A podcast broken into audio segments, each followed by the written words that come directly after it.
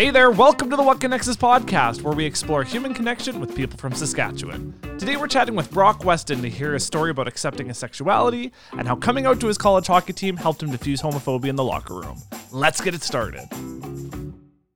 Hey, happy Pride Month, everyone. Thanks for joining us for another episode of the What Connects Us podcast. My name is Mason Gardner, and today I have the absolute pleasure of sharing a story with you that draws a lot of parallels to my own. We're chatting with the pride of Maidstone, Saskatchewan, Brock Weston, someone who I hadn't met until this interview, but I've known about for a couple of years. A couple of months into the pandemic, I was scrolling through social media and a couple of my friends had shared an article published by Outsports. Before I even had the chance to read it, I was also getting text messages from people with this story attached saying, This kid is from Saskatchewan, you have to read this. The article was titled, this gay hockey player was sick of hearing slurs from his team, so he came out to them with this speech. I'm not going to spoil too much of this story because you'll hear an in depth retelling from Brock himself in a minute here, but once you hear it, you will not be surprised that this story went viral. All I'll say is when I read the article, it stuck with me. As a gay man myself, we're not used to seeing gay and hockey player beside themselves. In fact, me loving sports and even working in sports marketing in the past, it busts a lot of stereotypes because sport culture and locker room settings, it hasn't really been too kind to the rainbow community. I've even quit playing sports I've loved because the language and the culture in the locker room was just too much to bear. And this is unfortunately a shared experience by a lot of people in the queer community. Brock is going to share his story and how growing up in a small town and how playing hockey, it shaped who he is and his journey to identifying, understanding, and eventually accepting his sexuality, and then how and why he shared it with his teammates. Do not jump to assumptions about how anyone reacted because there are a lot of surprises in Brock's story, and a key theme throughout this conversation is how amazing people can be when you give them the chance very early on in this interview, I felt like I was talking to someone I've known for a long time. And I think it's because Brock is so humble, likable, and vulnerable, while also giving nuggets of insight and perspective that will send chills down your spine. Brock is currently a med student at the University of Saskatchewan, but he's off for the summer and is joining us remotely from his current home in Calgary. Let's drop the puck and get the conversation started. What connects us to Brock? Let's find out. Brock Weston, welcome to the podcast. Hi there. Thanks for having me. I'm so excited for this conversation. Before we started, I started talking to you about like we have almost the same stories almost mirrored on different sides of the province. So this is going to be a great discussion. Speaking of the province, you're currently living in Calgary at the moment. Um, big Oilers fan. Yeah. What was that like during the Battle of Alberta? Oh, it was a lot of fun. Uh, got to go to games uh, one and two in Calgary, so it was it was a tough tough game one. Uh, but game two was a little more fun. I got to got to quiet some Calgary fans. What a roller coaster! Um, yeah. Did you brave wearing your jersey out to? I did. I actually have a like a custom jersey my grandma made. Uh, oh, really? My brother and I, and it's like half Oilers and then half Rough Riders. Oh, nice. Um, so I had a lot of enemies there. Oh, that's awesome. Okay, so let's jump into the conversation. So let's get started with a really quick introduction. Tell me who is Brock Weston? Give me some background on who you are so we can better understand your story. Um, just a small town Sask guy. I grew up in Maidstone. Lived there till I was like 16, and then I started moving away every winter or like fall for hockey and um, school and whatnot. Lived in North Battleford, and then grade 12 moved to Calgary. Moved back to Maidstone to graduate there. Uh, played junior in the Alberta League, Saskatchewan League, and then Manitoba. And then from there, got recruited to Wisconsin to play Division Three.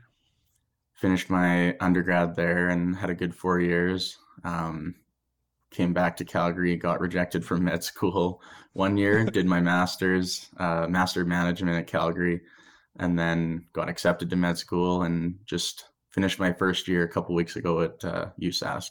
That's awesome. Congratulations. It's funny, like Maidstone is very similar to my small town Lemberg. And um, grade seven to twelve, you also grew up in a like a farming gra- background, same as me. I think the main difference between Maidstone and Lemberg is that you have a subway. Is that correct?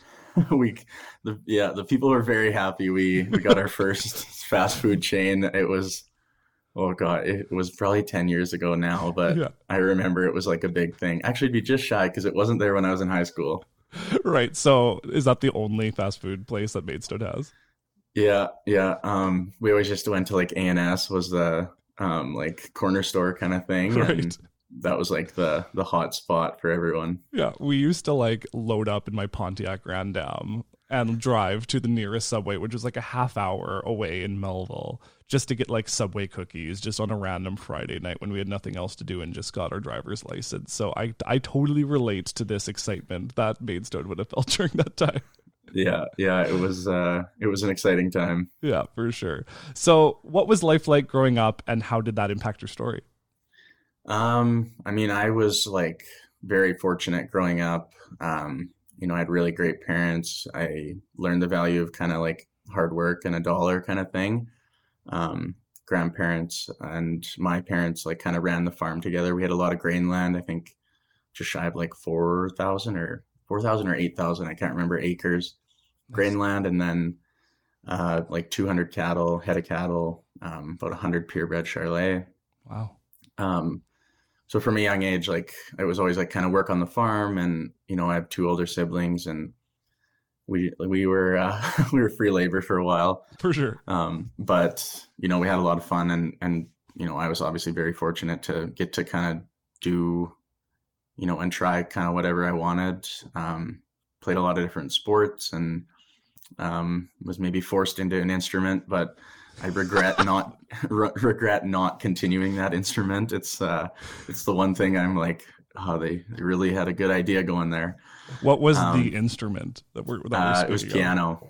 Oh, that's a pretty good one. Yeah, it's better than like the Yeah. oboe or something like that. No, it was it's a it's one you can find places and just sit down and play. But Yeah. um, I kind of lost the touch. I guess hockey kind of got in the way a little bit with Right. practice time. But Yeah. Um, but yeah, I mean, you know, had a really good friend group back home. Uh, like some people I haven't seen in quite a while, actually, that you know, missing out on seeing. But yeah, very uh, small town Sask, like you said. I'm sure a lot of people can relate to that. So growing up was, uh, yeah, it was it was fun, but obviously there's some things took a took a toll. For sure. So you mentioned that small town, some things take a toll. Tell me a little bit about what that what you meant by that. Yeah, I mean, like looking back, it's you're you're kind of conditioned to it, right? Just a lot of the language and and preconceptions and stuff like that of you know queer people and and essentially like people of color as well. So it would takes a lot, and it took a lot for me, uh, you know. And luckily, I was fortunate enough to be able to move away and play sports. So I kind of got some more like cultural exposure, social exposure, um, and you know you get humbled by that a little bit. It's one of those things that sucks when you're in it, but you know once you kind of come out the other side, or you know in the process of you know being a learner and all that, um, you can appreciate that people only know what they know, uh, which is like you know a, maybe a lame excuse, but also kind of true. Um, Yeah. So being able to kind of see the other side of that, uh, you know, literally around the world, um, has like, you know, given me a sense of a or like a an appreciation for back home, and also like a hope that you know everyone is kind of like innately good. It's just they know what they know. Totally, yeah. Um, I've I feel the same way. It's some people's frame of reference, I would say, is just a little bit smaller when they're not getting out of that small town, and so as society kind of it becomes more normalized, eventually it makes its way there, but it does take a little bit. Like I mean, dial-up internet t- took us like seven years after the fact that we had like high speed in in the city, so it makes sense, right? Yeah, I can remember the the tone on the phone when you pick up and someone's on there. Oh, the worst. The worst is when you're you're trying to download something on LimeWire, like you're trying to download like something and it's taking you three hours, and your parents are like, "I got to phone grandma though," and you're like, "No, I need this. It's almost done. Just wait. It's almost done. Just give me a couple more seconds." Yeah. Um, so uh, shortly after your high school graduation, you had a classmate that actually came out. How did that impact you? Um, at the time, it was like it was one of those things that it was like, whoa, really? Like I never really thought. And you know, um, it was funny because my dad actually, um, big Facebook guy, still is. Um, at the time. So my friend posted it on Facebook, or somebody said something on Facebook. Um, and he asked me, he's like, uh, "Did you see this person's post?" And I was like, "Oh no, I hadn't." And he's like, "Well, why don't you go take a look?" And so I did, and you know, essentially like a coming out kind of thing. And I was like, "Oh, and like cool." And he's like, he asked me, he's like, "So what do you think of that?" And I was like, "I don't know. It doesn't really change anything. He's still him, you know. Like, and I just called him by his nickname, kind of thing." And and then we had like a conversation. Um, my dad and I mostly, and then my mom was kind of jumped in. I think she, I don't even know if she was there at the time, but we talked about it later. Um, I just remember him saying like, it's, it's really like kind of cool that, uh, you know, that doesn't really change anything for you. Um, cause he's like, I can remember back in the day, like essentially no one would ever do this. And if they did, they'd be ostracized. Right. Like, and so it was kind of cool to like, that he was able to like recognize that and was like willing to talk about it with me. Um, I think that in, you know in the near future for myself, like kind of provided some back of mind comfort. Um, you know when I decided to come out. So Mm-hmm.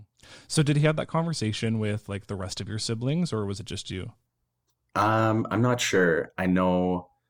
I doubt it was with my other siblings. They weren't. They were quite a bit older. Like my brother's five and a half years, six sisters eight years Okay. older. Oh, okay. Um, so they were long gone, uh, like from the house kind of Yeah. thing. Um, so they were gone. I think both of them had their own kids by then. Um, and it wasn't really like a, a topic. I know, like I talked about it with both my siblings and, Yeah. um, yeah, it was, it was interesting to see like the, the openness, I guess, that they'd already developed as well. Yeah.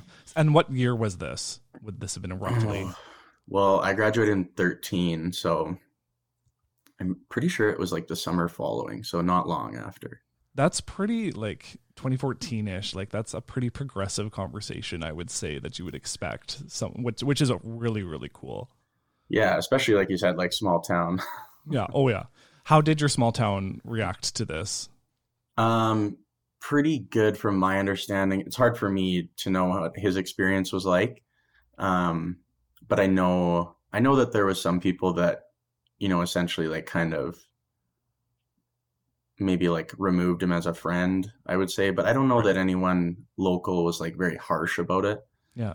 Um, which I mean obviously is great, but I think there was still some maybe pushback, and you know he kind of did like pave the way for for, Yeah. for myself, and there's you know yeah. quite a few people after. So Yeah.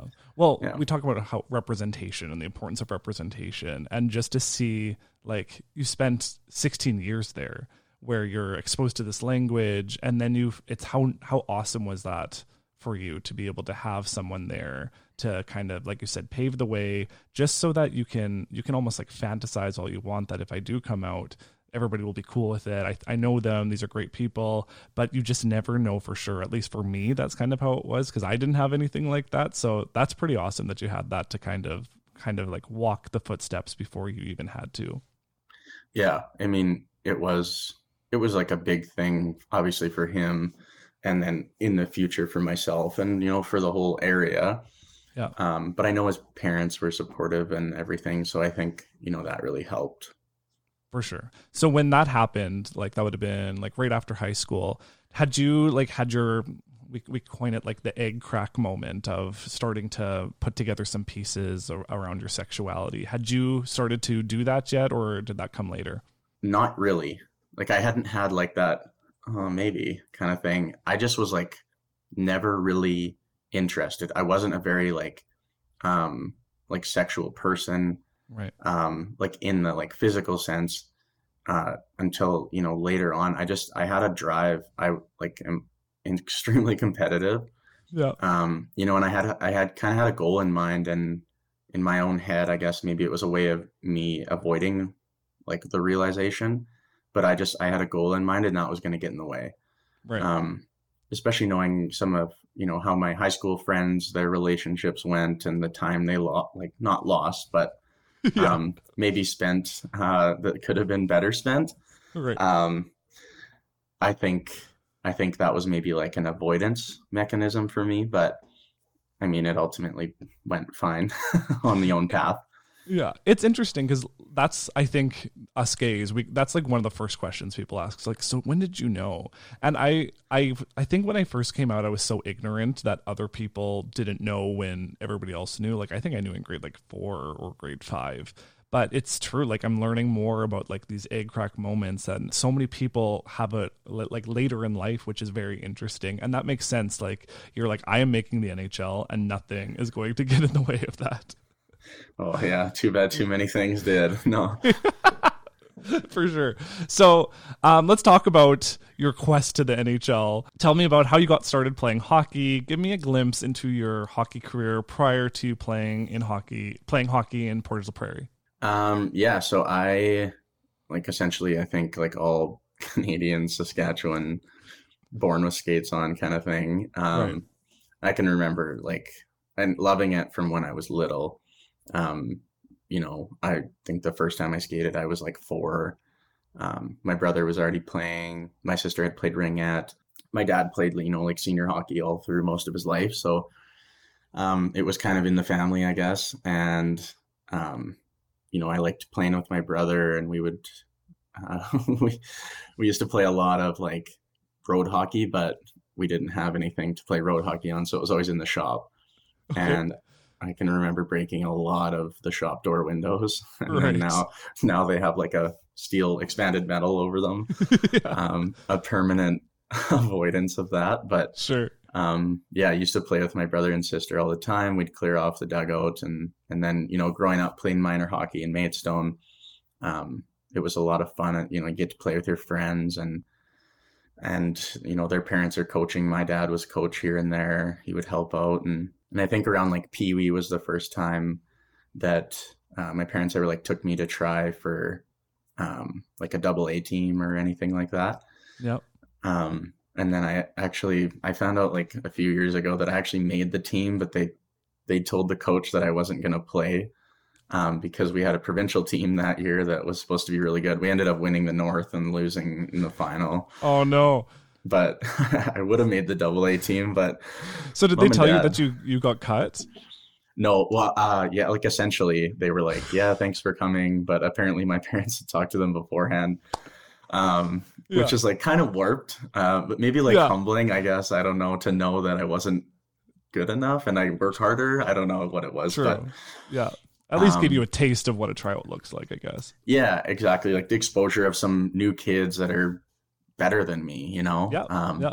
And I was always kind of a, and it was the same through midget. I was always kind of a bubble guy. I just, I was decent and I was pretty consistent, but I wasn't great. And I kind of had to work pretty hard. Um, and you know, I was never a big points guy until, until my third year midget when I moved to Calgary, um, to play AAA here. And then I went to like a, I went to a high school in Calgary that had like a sport program that was essentially mm-hmm. like a, a, class that I could take. Cool. Um, so that was kind of fun. And I got to live with my aunt here and it was kind of my first love of Calgary when I moved here. So yep. I think it brought me back. But and then played junior my first year as an 18 year old in Lloyd. Um, same thing, bubble guy in and out of the lineup, like almost didn't make the team. And then, you know, by the end of the year, kind of, uh, it kind of went the same for most of my career. Like as the year went on, I got better and better with the pace and with the size of the guys. Like, yep. I wasn't a very strong 18 year old, and you're playing against 20, 21 year old, yeah. you know, kind of like some guys are men at that point. um, so that was tough, but it was a good adjustment. And then in Lloyd, they found out they got RBC Cup for my, what would have been my 20 year old year. Yeah. Um, and they dished like nine of us in like three days or something. So I was one of those to North Battleford, and um, I didn't have a great experience in North Battleford hockey wise that year. I did in oh, okay. midget for well for the most part, um, and I I got injured. I tore like the ACL, MCL, my other MCL, and my medial meniscus. So I was out oh, for God. like 13 weeks. Yeah, and it was tough. It was tough to drag out the winter months on a you know in the basement of my billet's place and not being able yeah. to play. So how did uh, that happen in one play? Like a bad hit, or what happened there? Yeah, it wasn't even a bad hit actually. It was one of my friends that I grew up playing baseball with. Um, oh. he was on a different team, and I like hit him against the boards, and then he like pushed back, and essentially like Oh. my like skates slid out and he like fell back into my lap Oh, no, yeah. and my knees like kind of went forward so Yeah. um there's a pretty cool video of it but i'll save you the Doesn't visual sound. Sure. yeah um and then yeah i asked for a trade out of there uh, right before spring camp because i i wasn't going to go back i'd applied to u of s and i essentially like quit hockey Sure. um, and then the coach called me. Uh, I was actually on my way to Craven um, with my cousin. uh, on my way to Craven to party it up. So um, called me, told me I'd been traded, and I said, "See ya." Yeah. Just like, yeah, I didn't have a great relationship with that coach, and then um, I kind of decided I wasn't going to go, but I didn't want to just bail, so I told them that they could trade me and get something for me, but I didn't know if I was going to play again. Yeah. Um, and then the coach from Portage la Prairie, uh, Blake Spiller, he called me, and I told him straight up, I was like, I'm on my way to a country music festival, and I'm I am not in any state to talk about this right now. And Yeah. he's like, sounds good. Call me Tuesday. I was like, Enjoy okay. your he- twisted teas. Yeah. yeah, he gets it. I was like, he gets it. So anyway, I talked to my parents, and my dad had like a a pretty good perspective on it. He said like, yeah, you didn't have a great year last year, and yeah, you don't, you know, you didn't love it, but you can only you can't go back. You can't go back and do this again. So go and try it, and if you don't like it, you can come home. Like, um, you know, school's never leaving. You can always go back. So, um, I was glad that I got that advice from my parents and and I loved it. I had a really good billet. Um, the team was awesome. Good coach, great Mhm. facility. Loved the town. Met a lot of like lifelong friends there. Um, won the won the province. Got to go to Western Canada Cup, and so yeah, it was uh, it was a fun ride through junior. And then when I was in Portage, I st- as a twenty year old, you're getting you know info from division one schools division three schools and Yeah. some canadian schools not as much they look more at the whl and that sort of stuff but Sure. um, that was kind of when the recruitment started for me and um, it was actually a, a coach for marian it was assistant coach he came and watched me like two or three times and was really interested and um, and he got me he flew me down to see the campus and everything and then i was actually going to go the next day to um, concordia wisconsin which is like north of milwaukee Okay. um, and I visited Marian the day before, and I loved it. And I called Concordia, and I said, "No, I'm sorry, I'm not coming tomorrow." Yeah. They got my heart already. Yeah. Yeah, So, um, awesome. And Marian's was- in in in Fond du Lac. Fond du Lac. Oh, we have one in Saskatchewan. I don't know how I can pronounce his name. Fond du Lac, Wisconsin. Is that correct? Yeah, yeah. We Yeah. just call it. We just called it Fondy. Sure, that that's a lot easier for me. Thank you. So, what was that like to move across the border and play university puck? Um, it was awesome. It was tough at the start, right? You're, excuse me, so far from home, so far from anyone you know. hmm Um, luckily, our team was like fifty percent Canadians. hmm um, so they had a lot of advice and excuse me knew similar people um, but it was nice because like fond du lac is it was like a small town wisconsin which is like a Yeah. farming state and you know lots of agriculture. And it was like yeah we had a walmart and a target and all that but it was like kind of small town vibes. Um, so it was a lot like home which was nice. And Yeah. what i really appreciated about marian was like the really small campus. So like my biggest class was only like 35 kids or something for an undergrad degree is Yeah. pretty wild Yeah.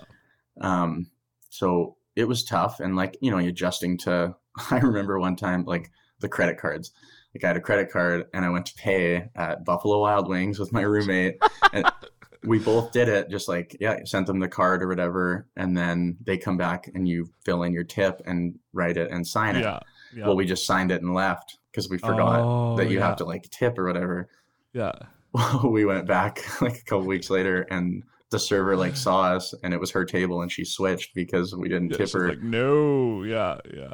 yeah and we totally knew who she was because like she was also a server at one of the other establishments that we oh, frequented so She's like, these Canadians are killing me right now. yeah so we tipped her that day extra and said sorry for the last time Oh, that's interesting. I, I worked in marketing for the Saskatchewan Roughriders for five years, and we a lot of what we did. This might be like a spoiler alert. Really like focused on what the Packers do because Yep. they their market is pretty much mirrored to Saskatchewan in a lot of ways, like farming background, all that sort of stuff. So it makes sense that the culture felt a little bit familiar for you at least.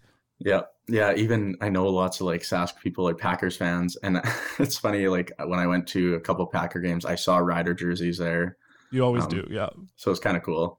Yeah, that's the that's the fun game to play. You're, whenever you're watching any sporting event, like WrestleMania, like a boxing event or something, there's always one rider jersey in the crowd. You have to pick it out. Okay, I know we're just getting started with Brock's story, but let's pause for a quick tip for anyone thinking of heading across the border to study abroad, because as Brock mentioned, it can be intimidating. One of our financial advisors, Christina Berriger, who works out of our West Landing branch in Regina, has some tips to make sure your transition is as seamless as possible. Take it away, Christina. You know, studying abroad can be very exciting, but you want to ensure you're financially prepared before you take those next steps with your education. A recommendation I have is to do some prior research on the cost of living in the country or the place that you'll be studying and create a budget that suits your specific needs while also making sure you have a little extra funds for backup. Emergencies can happen everywhere you go, so while traveling, it's important to have a plan in place if you need funds on short notice. An example would be having a backup card or a separate savings account for this purpose. Be cautious on when you- you're carrying a lot of cash on you. At the same time, be aware of where you are using your debit and credit card. Using your debit card at foreign ATMs can lead to some higher fees. If a suspicious transaction goes through your account, please contact us as soon as possible. Also, before you plan on studying abroad, call your financial advisor. They can assist you with making a budget as well as being a point of contact if you need something while overseas. Thanks, Christina. Those are some solid tips. We have not even scratched the surface on Brock's story, so let's get back to it. Let's talk about what this looked like from your sexuality. When you moved to Marian, had you started to put together some pieces, or when did you first start to have those kind of like, oh, I'm kind of, I'm kind of feeling a little bit different than what I think your your heteronormative narrative looks like?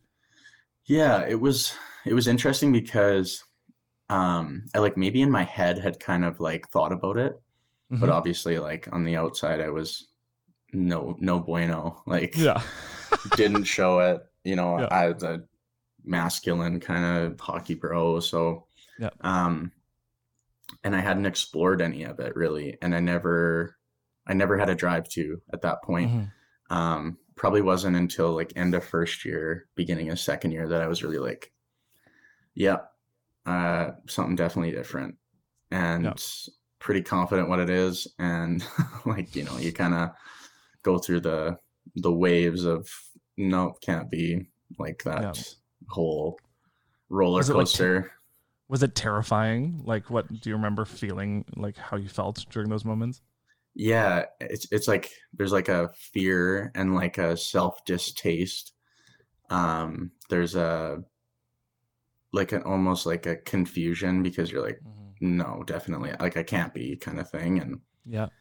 And all the language you grew up hearing comes to your head, and you're just like, no, I can't be a, Yeah. you know, like, so it's Yeah. it's it was tough. Like when you start to realize you're like, uh, I don't know if I can really change this. Like, Totally. Yeah. yeah. Yeah. For me, it felt like my like thumb was like hovering over like like a bomb that could go off at any moment. Like like I put together the pieces, being like, oh my gosh, I know exactly what people in around here say about people like me. Like I can't let them know, and you just kind of bury it with like scar tissue and do whatever you can in order to like make sure that nobody can see that side of yourself. So help me paint a picture of what that's like to kind of hold on to that secret like you you are you have that realization a little bit but now you're starting to like realize like okay this is me tell me what that kind of the toll that takes on you Oh, it's a lot. Like you, you essentially like. Well, I did. I essentially like isolated myself to a degree, and it's part of being 22 hours from home. So you're already Yeah. separating yourself from friends just by distance, right? yep Um, and then your friends you're making at school, you're not sure that you're not sure how they're going to react, especially being like you said, Wisconsin, Saskatchewan, same kind of culture, farming, that sort of very conservative. Um, language is essentially very similar. Yeah. Um, so it's like, can I tell these people, you know, how are they going to be the same? right. Um, so it's yeah, it was isolating, um, constantly running through your mind. Mhm. Uh, all the questions, the worry, the hate, the disappointment, essentially. The and the, like, Yeah, it's like what ifs, you know, all the time. And Mhm. you know, on top of that, you're playing NCAA hockey and you're Yeah. like running for student senate president and things like Yeah. that. Like you, you know, you're trying to stay engaged. And I think that was maybe part of what kept my mind off of it was I was very busy. I was very engaged. I was always doing something with friends or with classmates or with the school or with Mhm. the team. I think that's kind of what I did. I kind of Yep. tried to isolate myself and and but by isolating myself, putting myself out there as like a different person to a degree. Totally. Yeah. No, I did the exact same thing. You stay busy. That way you have almost like built-in excuses. So if somebody says like, "Well, why don't you have a girlfriend, Mason?" You're just like, "Oh, I've got this on the go. I got this on the go." Like, and then it makes it a little bit more your story a little bit more believable in that sense. Yeah, exactly. So tell me when you started, like what that gap looks like between you're feeling these feelings, you're starting to confirm what you're believing, um, and then when did you first come out? What did that look like? Do you mind sharing that? Yeah, I, I, to be honest, like I was thinking about it before we uh, met, and I am not confident on who the actual first person I told was. Really interesting. Yeah, and I think at that point I maybe, and like I remember telling my parents, like I didn't know for sure, even when I told them that I was like gay. So Cool. I like, you know, the the midway point used the bisexual coming out. So Yeah. so I know some people at school knew, and then I know a couple friends at home I told. Yeah. Um, and like one of my friends, uh, like she's getting married this December. We she knew like quite a bit before other people. We actually like, um, while we were on a road trip to houseboating together for July long weekend. Nice um, Shuswaps. Yeah, I was like Yeah. swiping on Tinder, and she could see it in the back seat. My cousin was Ah. driving, and she's like. Uh, she's like giving me like thumbs up or down on, on the, Aw, that's awesome. yeah so like i had her through all that and um I did the same thing, but I would sit in the back seat so that nobody could see. Like I was that paranoid that somebody would see. oh i for sure did if it wasn't just the three of us i would have only done it in the back but um Yeah. but yeah it between um like it was i'm not really sure yeah who the first person i told was um but i remember it kind of like coming to fruition just with you know close friends at school mostly some people back home um and then people i'd met along the way you know like people that i was really close with in portage as well um Yeah. people i was actually really close with in north battleford as well Mhm. um so that that was kind of like the stepping stones i guess you know the, the Yeah. rip ripping the little band-aids off till you get to the big one i guess Yeah, for sure. What's cool about that is that you must have like created this really awesome community of trusted friends for that to be so um what's the word I'm like easy for you to kind of have those conversations right off the bat because for me and I know a lot of people just saying the words out loud is the biggest step off the high dive. So that's so cool that you had created that community and curated that that awesome sense of, of friends friendship in order to, to get that trust out to be able to have those words.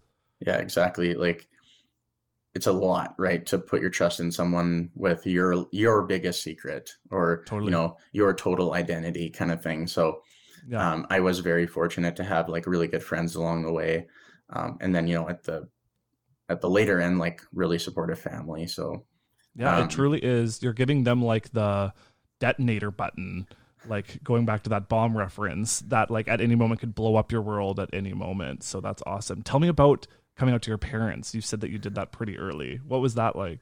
Yeah, I was actually I was only home for Christmas break. Um and we were like I'd kind of like decided I was like, "Okay, I'm to I'm to tell them when I'm home." We were like in the basement watching a movie on the couch and uh the movie ended and I was like my dad was like, "Oh, okay, I'm going to bed," and I was like, "Oh, like just wait." Like I was like.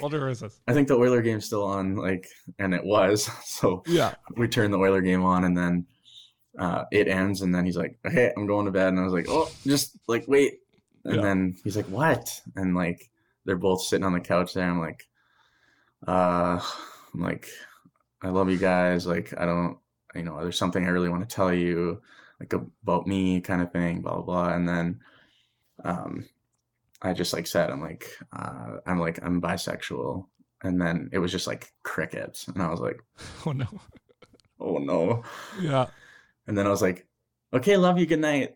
Like, Oh really? like- you you smoke bombed. oh well, yeah, sorta. And then they Yeah. were like, they like said before I went to bed, they're like, we love you too. And so I just went to bed. And then the next morning, I was supposed to drive to North Battleford to pick up uh, my grandparents' Christmas present for my parents. Okay. Um, so I text my dad at like seven in the morning. I'm like, uh, am I taking your truck or mine? And he's like, we're gonna take my truck. Oh, we are. Oh, Yeah. oh, cool. And I literally Yeah. responded like, weird question mark like. And he's like, I'll be at the house in 15 minutes. I'm like, oh no. So Oh my gosh, yeah. so that was a a shock to wake up to the morning Yeah. after. Uh, but then you know we so before we before we Hmm. move on, like when you said that you were bisexual to them, like in was that like your truth at the moment, or did you think that like this would be an easier kind of portal in order to ease them into homosexuality? no, I think that was kind of my truth at the time. Okay. Um, and so actually the next morning my dad asked me that. So we made it 10 minutes down the road, and obviously there's an elephant in the truck. no um, kidding.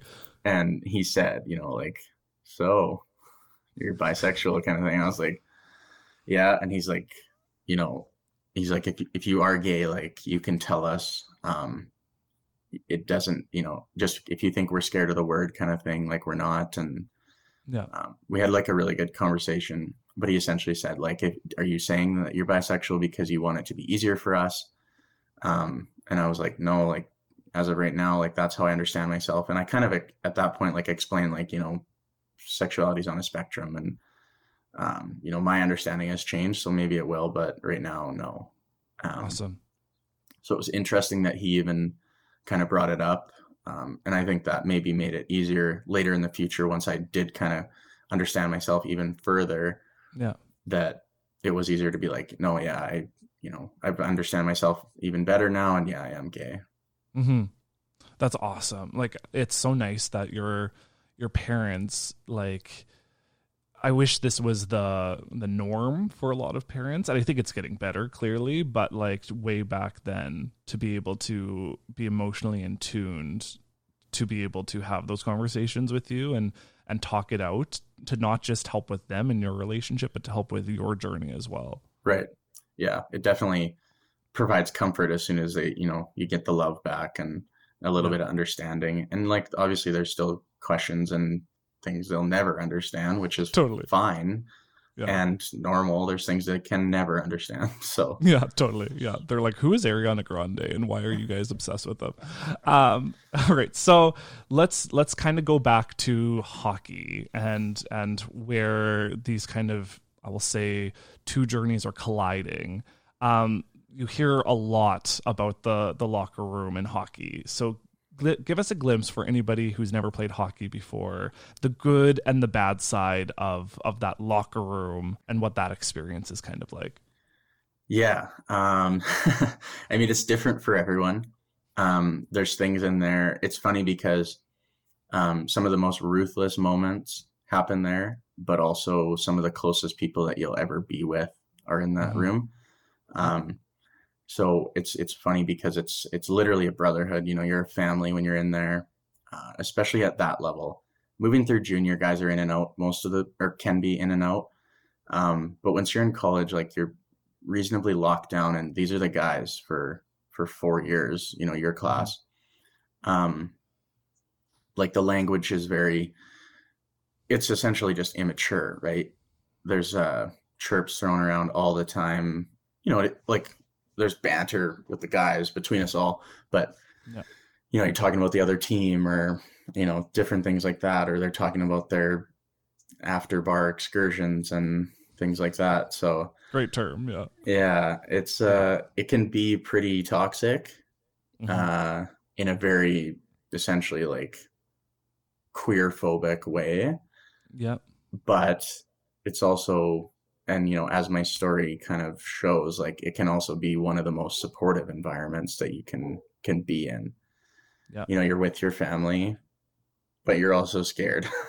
yeah oh yeah for sure yeah, Yeah. and you spend so much time with these people right and so much of their identity is hockey so you are spending time with them you are a part of their identity and you are going through some of the most like formative moments of their life so it makes sense why it creates this like tight tight tight bond but then just knowing the hockey culture and things like that you you can see how that seeps in because that's not just a something that's exclusive to one locker room it's it's pretty widely shared yeah would you agree with that around hockey around that sort of stuff Yeah, absolutely. Like, you know, the toxic masculinity. It's Mhm. it's a very real thing. Um and yeah, you spend so much time like my roommate and I never met before we moved into an apartment together in Mhm. Wisconsin. He's from, you know, like Cornwall, Ontario.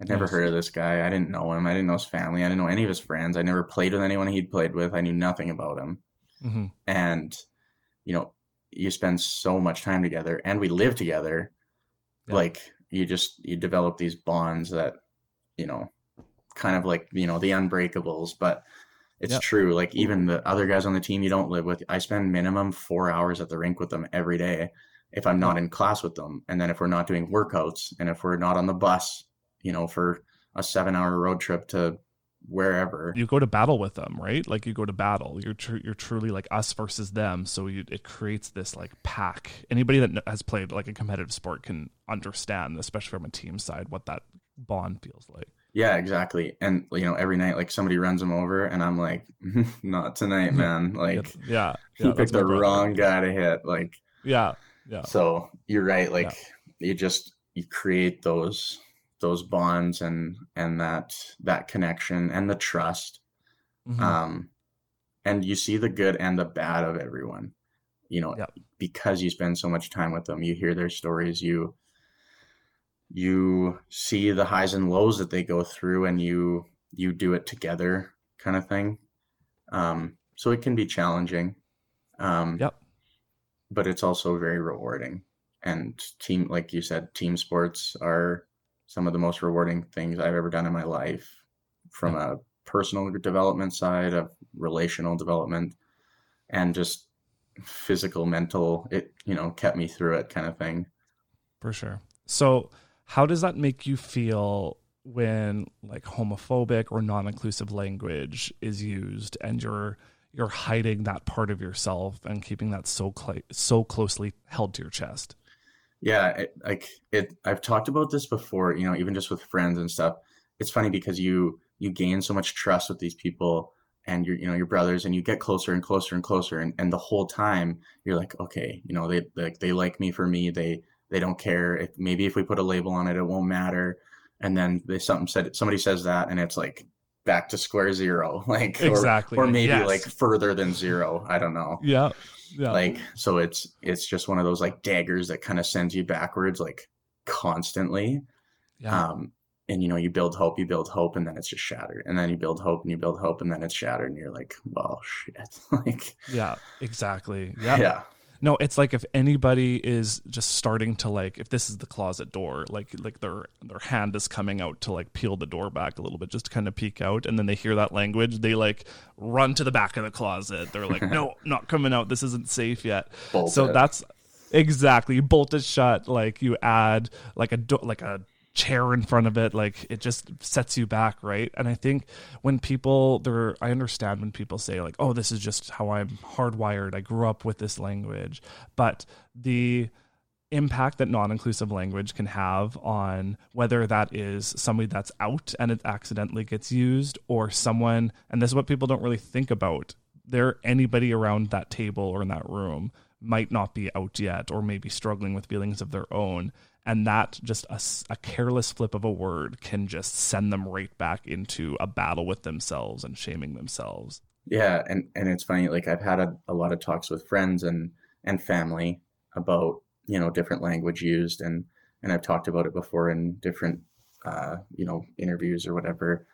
Yeah. And like language is so important because you might not mean it with you know like ill intent, but it doesn't matter because the language carries so many connotations to so many different people. Yeah. Um, so if that person feels and hears ill intent, it doesn't matter. It doesn't really matter how you meant it. I mean, it does, yeah. but just the word itself or the you know the actions themselves kind of they carry their own whether yeah. you intended it or not so i think yeah. you know language has been like one thing i've been very um adamant about you know with my friends my family um and just kind of strangers i've mm-hmm. i've kind of come to the point where i'm like hmm, you can't say that to strangers for sure yeah yeah, uh, yeah. i find when somebody says it my first instinct is to retreat but I'm also kind of scanning the room. And I, even before I was out, I was scanning the room to see how others are going to react to that situation. And if somebody laughs, like, haha, like you're like, oh, there's another one. Like it just kind of multiplies the impact of it. But if somebody steps up, then you're like, that's that's my guy right there. Like that's that's somebody I can trust for life. So any anybody that's trying to be an ally, like and hears like words like that, like if you don't step up, even for the people that aren't in the room that are visibly out or living into their authenticity, like it makes a world of difference and shapes behavior for anybody else that's watching as well. Yeah, and I I like fully wholeheartedly support, you know, having those discussions and I think it's important to recognize shaming someone in front of a group for something they said is like the probable worst way to change a yep. behavior. So yep. I've kind of come to the point where I'll have conversations with people after or like pull them aside and just be yeah. like, hey, I know I'm confident this isn't really what you meant, but you know, like there's people here that you know that kind of language might impact more than you realize and you know i could see it on their face or something and then yeah. no one wants to intently like in or like purposefully hurt someone by something they said so or that people that i hope i know um yeah. so having that conversation instead of belittling them in front of a group is like a way more effective way of, of kind oh, of getting to you know change essentially yeah. yeah you nailed it so going back to your story that was a great side discussion there. Um, tell me a little bit about your relationship with your um, with your teammates from your sexuality standpoint because like we've talked about you become so close. They're essentially like a band of brothers and as we know with our siblings, sometimes we know things about our siblings before they even know it about themselves. So tell me about what that relationship was and how um, it it started to get complicated based off of sexuality, things like that. Yeah, um, like I said, I, like my roommate and I were incredibly close, like, um, and still are, you know, for like a multitude of reasons. And he, I told him uh, we kind of had a like a heart to heart, I guess. I don't know. It was deeper than that. Yeah. Um, one night post bar. So, um, you know, we shared things about each other or about ourselves, um, and had pretty tough conversation that night almost. Um, each of us. And I told him and it was almost like a year before I told the rest of the team or anyone else kind of there. Um, right. And so he knew and he carried my secret too um, and it's something I'll you know forever be grateful for. Um, yep. But it's also something that I like to a degree regret because it put him in a position in a very difficult position, knowing that, and then I made that worse by having my boyfriend come visit. Um, mm. Um, and it was, you know, he was my friend at the time. Um, yeah. And so people noticed, right? Like we were more than friends, obviously. Sure. Um, and so guys started to make comments um, which I mean I did to myself. But what I didn't like is that they started making the comments towards Lawson mm-hmm. um, to just kind of like poke and prod and see what he knew and and maybe he would slip up or something like that and and then he started like standing up for me sometimes when they would say stuff and i think that maybe affirmed some of the suspicion and i'm okay with yeah. that because once he started he he wore a lot of it and then he started to tell me that guys are saying things and yeah. i just i want you to know because I, you know i don't know who all they're saying it to and sort of things and and I it, that part really set me off because I just I found it like wildly immature and disrespectful and like childish to to poke at someone that you know I live with and and see what you can get out of them. Yeah. Instead of just coming to me and talking to me like a grown up. Um, right. And so that was kind of one of the sparks for me to to talk with Lawson about it 1st Mhm. um, and then talk with my coach, and then to ultimately decide to tell the team. Um, Yeah. yeah. it was tough because I felt a lot of guilt for putting him through that. Um, Yeah. And you know, we've obviously talked about it, and he's like, he is like, don't apologize, like it's not, you know, it's not your fault, kind of thing. And and he's right, but it's just a, still something I would never want to put anyone in that sort of position, and I would never want to Yeah. do it again.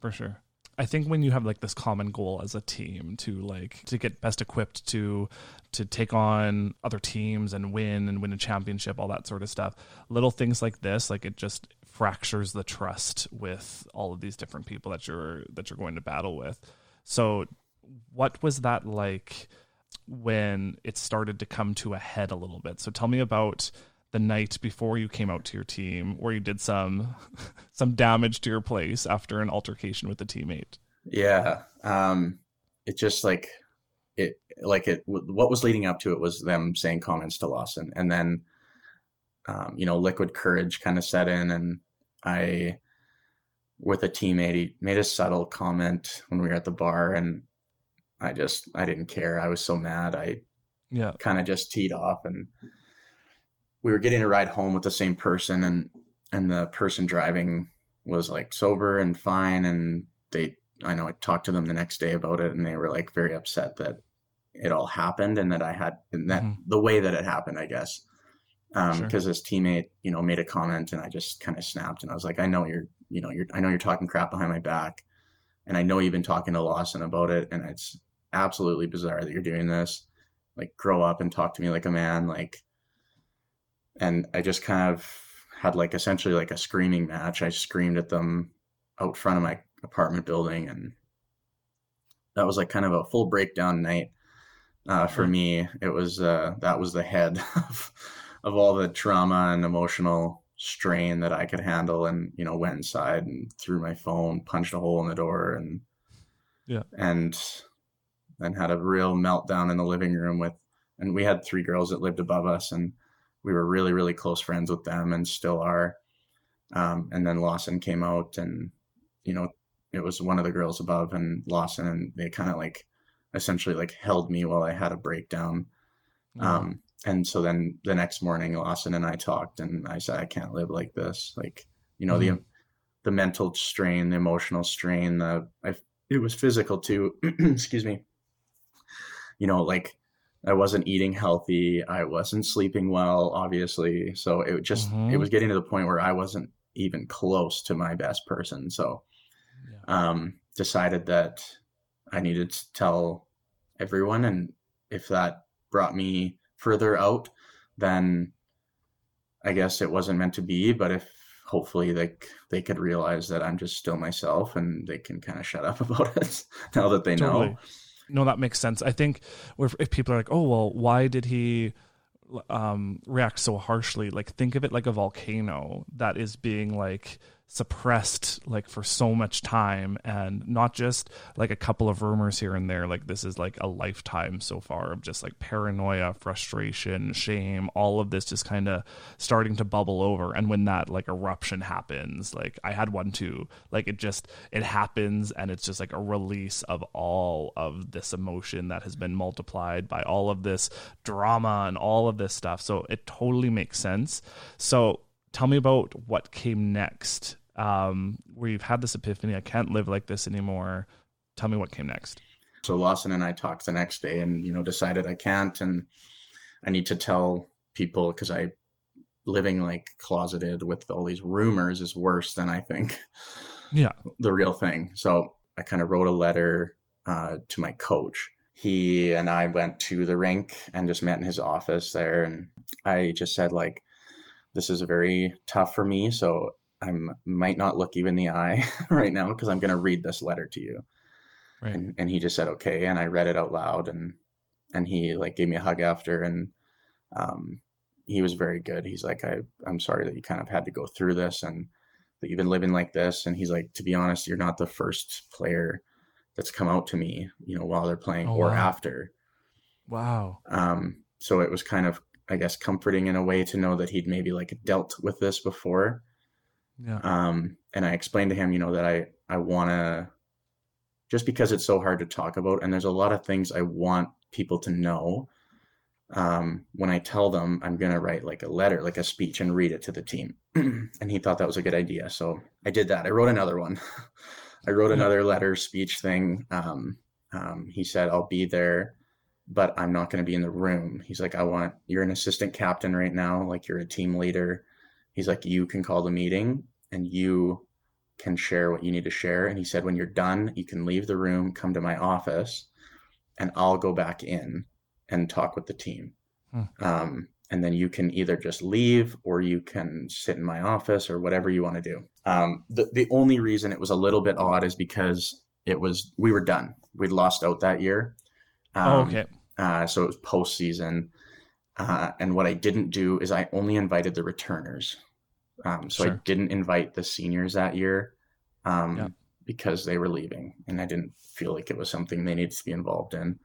Sure. And how soon after was this? Like after your altercation with your with your other teammate? Just off like quick memory, it was within a week or so. Okay, so pretty soon after. Yeah, uh, I think it was probably by the end of the following week. So we were, you know, a weekend altercation, and then I think during that Right. week, um, but yeah, and then called the meeting, and Lawson and I drove separate because in case I just wanted to leave, and then yeah, called the Oh, meeting. that sucks. I like just want to pause there that you had to take separate vehicles just in case the news didn't come out the way you wanted it to and it wasn't received well. You needed to take a separate vehicle so you could leave before. Yeah. Oh, Yeah, yeah. it was just a Sorry, preparation thing, I think, and and I think partly for Lawson too, just so he didn't have to like worry about where I was or anything. You know, he could, he knew I could just go home. No, it makes sense from a preparation side, but the problem is is that it makes sense from a preparation side that you like Had to do it. something had to do it. Yeah. Yeah, Sorry, go ahead. no, and now yeah, and so I got in front of the room and opened my little letter and read the read the speech to the team, and I haven't looked at it in a long time, but I know Yeah. it was like one of the very first opening lines, like I just said. You know, I um I love you guys and I love this sport kind of thing. And you know, we're family and I trust you guys and I just have to tell you something. And I just said I'm gay.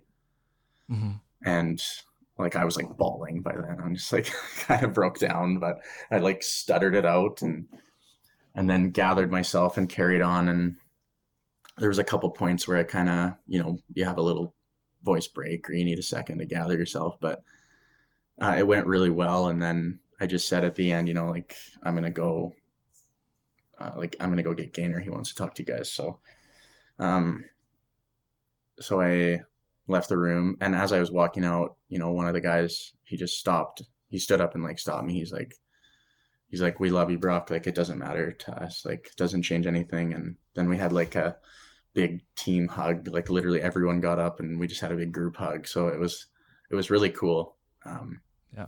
and and a guy that the, the guy that spoke up it wasn't to be honest it was very unexpected that it was him Right. um like he's somebody that used non-inclusive language and Yeah. that culture. Yeah. yeah. and i think i think that was an eye-opener for him and he was very good moving forward from that point and so yeah. Yeah. Oh, that's powerful. That's a powerful story right there. Um, what was that like? Like seconds before, like, did you have that like fight or flight response? Being like, you're, well, you're, you can either do this now or it's never happening. What was that like for you?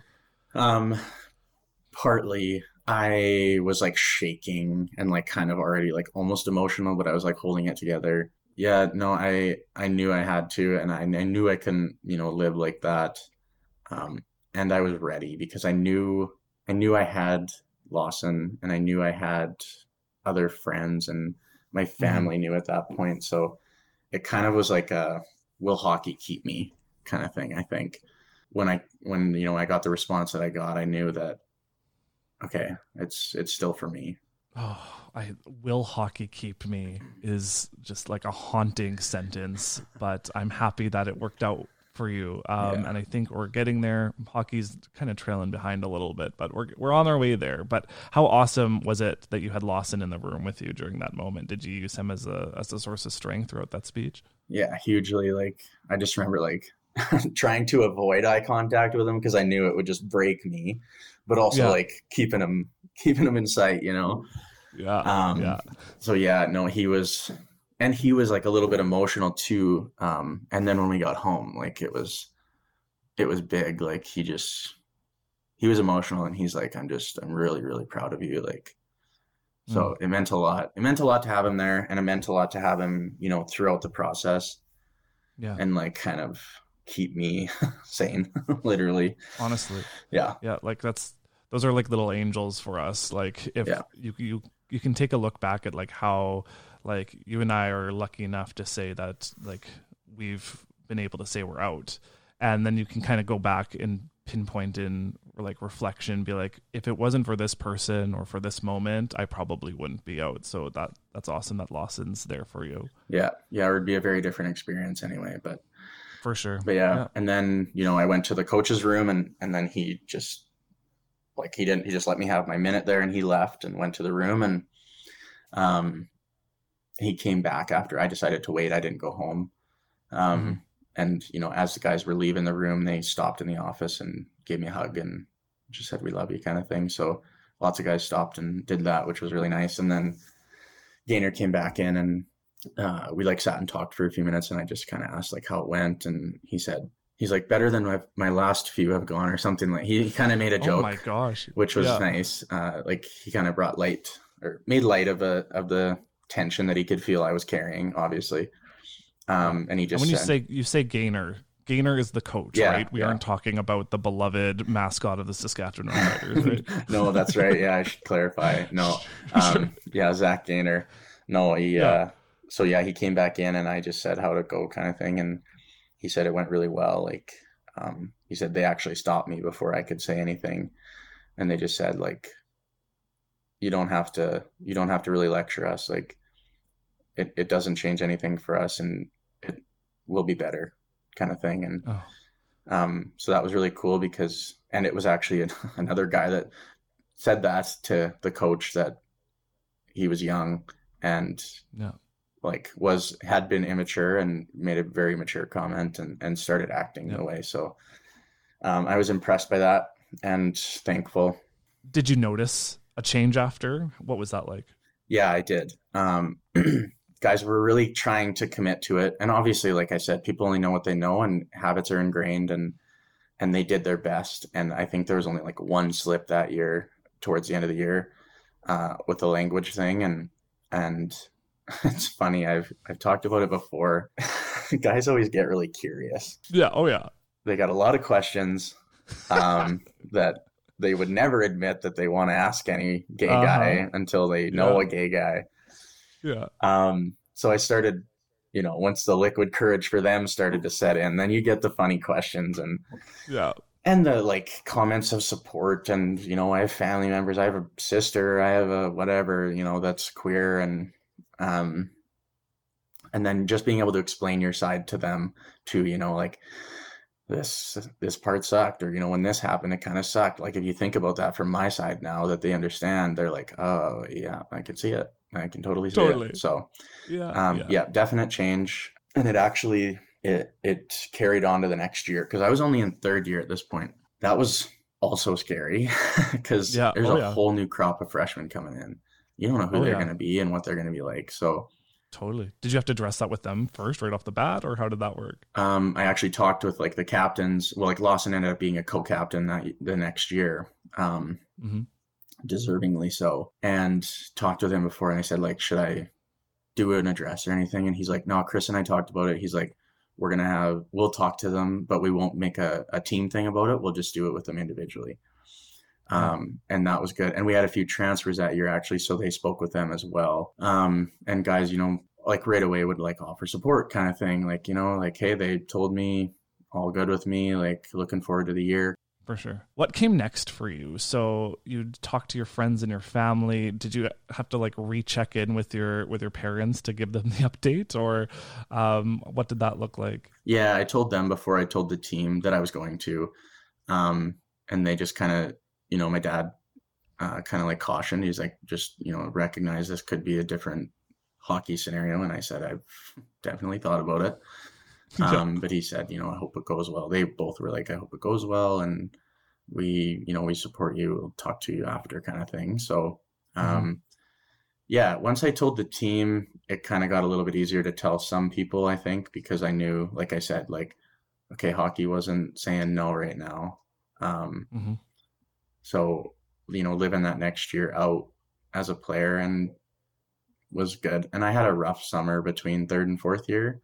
Uh, I lost my okay. lost my brother to suicide, so it mm. was a it was a challenging year to be leaving home and family and everything. Um, but it was it was nice to be away from home with people I knew supported me. Um, yeah. You know that kind of it carries its own its own um, value having that family away from home. So yeah, um, so it wasn't it wasn't necessarily my best year of hockey, um, mm-hmm. but it was it was a good year for me to finish my degree and you know be student senate president and complete my mm-hmm. med school applications. Even though I didn't get in, it was it was nice to to get through that whole process and try the interview and and all that yeah. sort of thing. So yeah. Sorry about your brother. I didn't know that that no. was part of your story. Um, you. but thank God that you were able to in the year prior cross a bridge that was really tough to cross because dealing with all of that would have just been very very hard. So i'm thankful that you had that figured out before um, you could grieve and yeah. and like you said med school all that sort of stuff that that chapter had closed before you had moved on to the next one. So let's talk about real quickly misconceptions that that you face, especially since I would say you present a little bit more masculine than your stereotypical gay or what what the media and what people would think is like a classic gay guy. So what misconceptions do you do you come across? Um yeah, it was like if you ever told anyone you were gay, they're like, "Oh, like you're you're not like really fully gay, like you're bisexual or something." And it's like, yeah. no, and it's like, yeah. um, yeah. a lot of people just being like, "There, there's no way, like you can, you can be gay," kind of thing. And I was like, "Yeah, well, sure." Like if, if that's what if that's what you decided, then I guess so. A classic one too, you know, like, "Oh, you know, you got a girlfriend," and no, uh, no, I don't. And then they're like, "Oh, why not?" And I'm like, "Well, I'm gay," and they're like just like the deer in the headlights. Oh, yeah, yeah. Yeah, yeah, it's totally it's pretty comical sometimes. Um yeah. I'm actually it's one thing I've been discussing with uh, some peers and some like uh, maybe like mentors now with medical school because it's not something that I like just wander around and like, hey guys, I'm gay like everywhere I walk in. You know, like yeah, I'm trying to get better about using my pronouns uh, just for inclusivity and um, yeah. and I actually got my friends for my birthday this year got me uh like we use like a badge reel for our like IDs at, at school. Yeah. Yeah. Um and my friends got me this really cute like uh badge reel. It has like the pride trans flag on it and cool. Uh my like he him it has like pronouns on it. So yeah. Um so I've been wearing that to like clinical so it's like an identifier I guess. Um yeah. And hopefully like if patients see it it's like a like a I don't either know like an allyship or like a I'm a supportive yeah. a safe space. So totally regardless of whether you are gay or not it's just nice to see like the signal of safety for yeah. sure yeah that's awesome yeah so let's talk about Outsports and the piece that you wrote for them so tell me about this because um spoiler alert this this article goes a little bit viral it's how i originally came across this story so tell me about Outsports and begin and how you began that process to write for them. Yeah, I actually I didn't really know what it was. Um, and this was this was before I came out. And then I saw mm-hmm. somebody shared something of like an Olympic athlete coming out or something. Actually might have been like Gus Kenworthy or something. Sure. Um, and I remember seeing Outsports and I was like, oh cool. Like and then I followed them on Instagram and it was like cool to see all the like uh, coming out stories and the support and the allyship and the events and everything. And then when I came out, I waited until I was done. So I Mhm. finished hockey in my senior year, and then I saw a story of a couple guys, a couple hockey guys that had come out, uh, different teams, very close together, and I was just like, "Huh." And I just replied to their Instagram story, and I said, "How can I share my story?" Yeah, spoke with them, did uh, like a similar kind of interview, and shared my letter with them so they could throw parts of it in there, and um, yeah, it did kind of go viral, and it was uh, it was interesting because I didn't expect that nor did I know that I needed that, I guess, or wanted it. It was it was actually bizarre. The strangers that would send emails of support and Instagram messages and Mhm. it was amazing. I don't think I ever got like one hate message or email or anything. Oh, Uh, really? Awesome. Yeah, which is bizarre and I'm very thankful I didn't have to read that. Yeah. Um, yeah, it was it was awesome and they were great to work with and still are like we'll chat here and there about different events and things like that. Yeah, great great experience working with them and sharing this story. Awesome. So I've done a little bit of writing and kind of came out in a public way too. And what I found it was so healing for my soul, and I I'm, I bet it was for you as well, is the connection to your small town and how how proud that they were, I guess, of of telling her story and that they want to show up better to be an ally and they did a lot of self-reflection going back to the start of this conversation, we talked about how their frame of reference, they now know somebody who is like that. Did you have that same sort of reconnection and healing from your small town too, of people reaching out after your article went out? Yeah, a little bit. It was funny because um, you know, I'd been gone for quite a while. Um, people I hadn't talked with in a long time. Um, you know, reached out and offered support and and when the articles were on Facebook and stuff, just like sheets of of comments from people back home of support Yeah. and and like you said, like a little bit of pride. Um, and pride in the sense that they weren't proud that I was gay. They were proud that, you know, I'd accomplished the things that I'd done so far, enduring that sort of identity crisis, I guess. Um, and and you know the the subtle traumas and things like that. So um, still talking with people back home, it's it's uh, it's nice to know, and and you see I see more queer people um, being comfortable coming out younger and and kind of fighting some of those gender uh, gender identity conforming heteronormativity things. Um, and I kind of love it.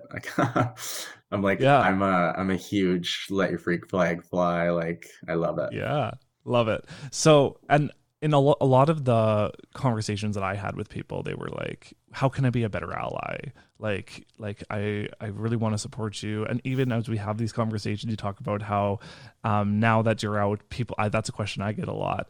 What is that something that you get a lot, and how would you, how do you respond to that to be a better ally?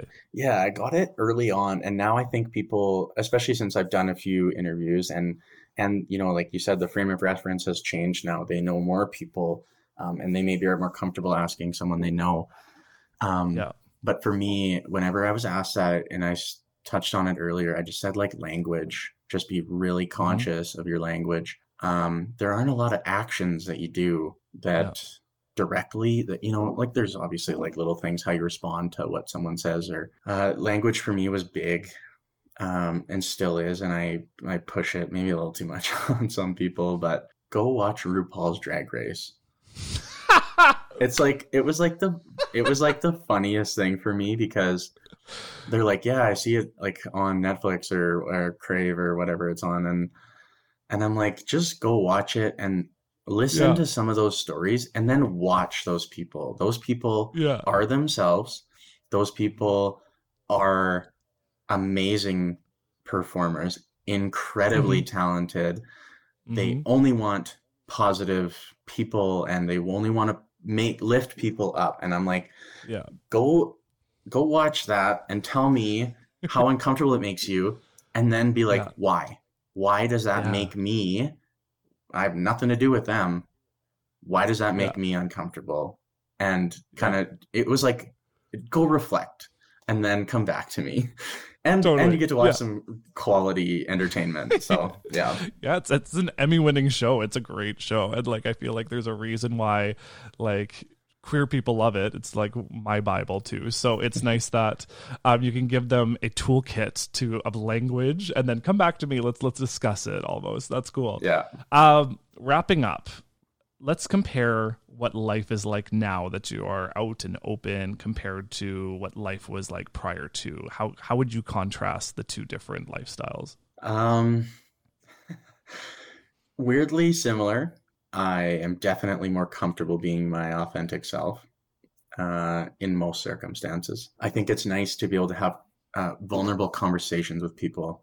One thing I've really noticed is since I came out and publicly was vulnerable, like very vulnerable, posting my speech um, was quite quite exposing of me, I guess. And now people I think are willing to either approach me with problems or problems of friends and they want to be supportive and whether like Mhm. whether this is because this friend is queer or they're queer or they're struggling with their sexuality or anything like that or mental health related i've i'm a huge advocate for mental health um, Yeah. since losing my brother i think that's one thing one major thing that's really changed for me is is people finding comfort in knowing that you can kind of come out the other side maybe not unscathed but functional Yeah, yeah, yeah. With battle scars Yeah. and your battle scars exactly show your resilience, all that sort of stuff.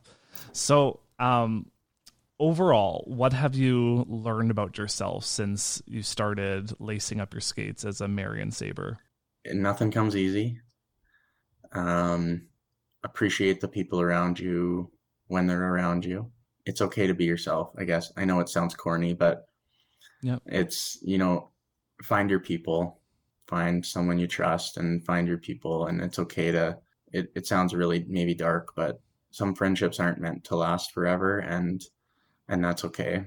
Um, Mhm. If you need a new environment, find that environment or create it and just know that you know you as you is is perfect Love that. Tell me about what's next for you and what you're most excited about. oh lord um big summer of camping and hopefully some hiking some partying with friends and some golf and just kind of taking a break uh i took yeah like these last couple weeks right off of almost everything i kind of just needed the mental break from school and i'm really looking forward to second year actually uh, starting at the Mhm. beginning of august. It's going to be a grind but i i have a really really good group of friends uh, in saskatoon both med school and not um, so i'm very excited to get back to hanging out with them and and the grind and all that. And yeah i don't know. Lots of lots of fun here this summer with my boyfriend and my dog and Yeah. and enjoying calgary Last question for you before we jump into some quick speed round questions. If you could go back in time and tell anything to yourself when you were struggling most with your sexuality, what would you tell Brock? Oh boy, that's a tough one. Um, the like classic, it's going to be okay, but but also, um, I think I would. I don't know that I would aim at the sexuality thing and just kind of point it or highlight to myself the people I have around me and the family I have. Tell tell him to appreciate them a little bit, maybe a little bit more Yeah. than he did and does. Mhm. Um, get uh, Love that. get vulnerable with people and you get close. Yeah. Love that. Well, you ended up doing that anyway, so it's not even advice that you needed back then. So yeah, that's awesome. yeah, maybe a little quicker. Sure, sure. Um, okay, before we let you go, let's connect on some speed round questions here. So these questions are uh, like some are related to your story, some aren't. So let's start with the first one. Why number forty-eight? Uh, I was 24 in Portage, and I had the best year of probably my hockey career, and I couldn't get 24, so I wanted 48. So you doubled it, like you're like you're doubling the points, doubling Yeah, doubling the number. Exactly. Awesome. Um, why twenty-four? Uh, I don't know that one. I grew up. I was like Sure. number 14 or number five. I just I never really had a number, and now I'm sticking with Yeah. 48. Favorite aisle in the grocery store? Oh, favorite or least favorite, or le- You can tell me the least favorite too if you want. favorite like that I want to be in, but favorite that I shouldn't Sure. be in. No, sure, um, go for it. I actually am like a huge. I love fresh fruit. Um, so Okay. fresh fruit, and then like the meat aisle. Like I have a smoker. I love my smoking my meat. Okay. Um, but my favorite aisle is probably like That's a- the chips and candy. But I, I should Oh, I have to avoid it. Yeah, you, you walk past it and you see it, and you're like, oh, it's stacked so nicely. Like, Everything's so colorful. oh yeah, totally. A good or a bad habit that you picked up during COVID? Uh, snacking is a bad one. A good one that came at the end of COVID, I'll say, is like my morning workout routine now. I used to train in the mornings and that was my thing, but it escaped me for quite a while and now it's back. So mm-hmm. Awesome. Good for you. I am not a morning person to work out. I, I can't get my body to work that early. I am like an 8 p.m.er. oh no. That's how I am. Here's a fun fact for you. I don't know if you saw this. This came up during my research, but out of the 2,576 schools in the USA, do you know where Marian ranks in overall quality according to a study done by College Factual? No, no idea. Where would you guess? 1 to 2,500. I don't know. 400. 702. Oh, okay. That's pretty good. Yeah, it's pretty good. What's your go to throwback jam? Oh, levels. Avicii. Oh, yeah. Yeah, for sure. Timeless. That's a song that's playing at every hockey rink you go into while during the shoot around, too. So that makes sense. Exactly. Uh, the last TV show you binged and loved. Schitt's Creek. Oh yeah, Would do it again. best show of all time. Yeah, would do it again. Best show of all time. I watched the last season during COVID, and I had to take a break between each episode because I was bawling. And then the last episode, I cried so hard that I had to take a nap after. It was like an emotional roller coaster. Like you get like the ugly sobbing. You're just like, I just love this. Like, And it's so it's there's nothing sad about it. It's just like the most the the happiest. Yeah, hundred percent. Yeah, uh, awesome. Good choice. Um, a tip that you've learned about money. I'm terrible with money. I shouldn't be giving tips. Okay. Um, I, I learned it this year. I'm I'm gonna start at my reverse budgeting once I start making money. What's reverse budgeting? Like you, your savings and your payments, and then you spend what is left. Oh, okay, sure. Sounds good. yeah. Sounds like you've been like shamed into doing this or something like that. Um, not necessarily shamed, just recognizing that I'm very, I'm very Okay. poor with my money. Sure. Yeah. Okay. Last question. What connects us? Oh, ironically, language. I think. Yeah, Tell me why. I know there's. It's it's funny because there's no like direct translation for a lot of things, but I just think the ability to try and find connection through language, whether it's your own, another language, body language. I, I like I kind of lump that into the same thing, and I think I think that is one thing that for me connects us. Love that. Brock, thank you so much for sharing your story. This is a story that, like I said, hockey just uh, connects us in a lot of different ways. And we learn lessons through hockey, whether it is through competition or just how we interact.